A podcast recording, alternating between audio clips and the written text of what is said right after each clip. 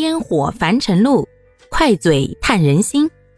大家好，欢迎收听今天的快嘴唠家常，换个角度看生活。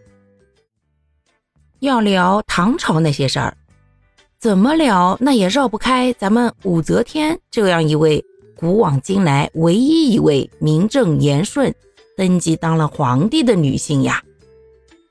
今天呀，咱们就简单的唠几句关于武则天同志的奋斗发家史。这武则天同志呢，人家小时候那也是个妥妥的官二代，日子过得挺舒服的，也算是无忧无虑的童年吧。但在他十二岁的时候啊，他自己的亲爹呀就去世了，然后呢，他的那些堂兄弟啊就开始落井下石。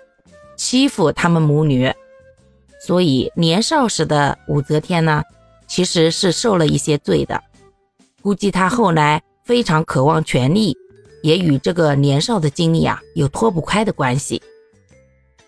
十四岁的时候呀，武则天就因为长得漂亮，被太宗皇帝，也就是我们的李世民给招进了宫，封为了才人，而且还特别赐号为武媚。这也就是人家说她叫武媚娘的由来了。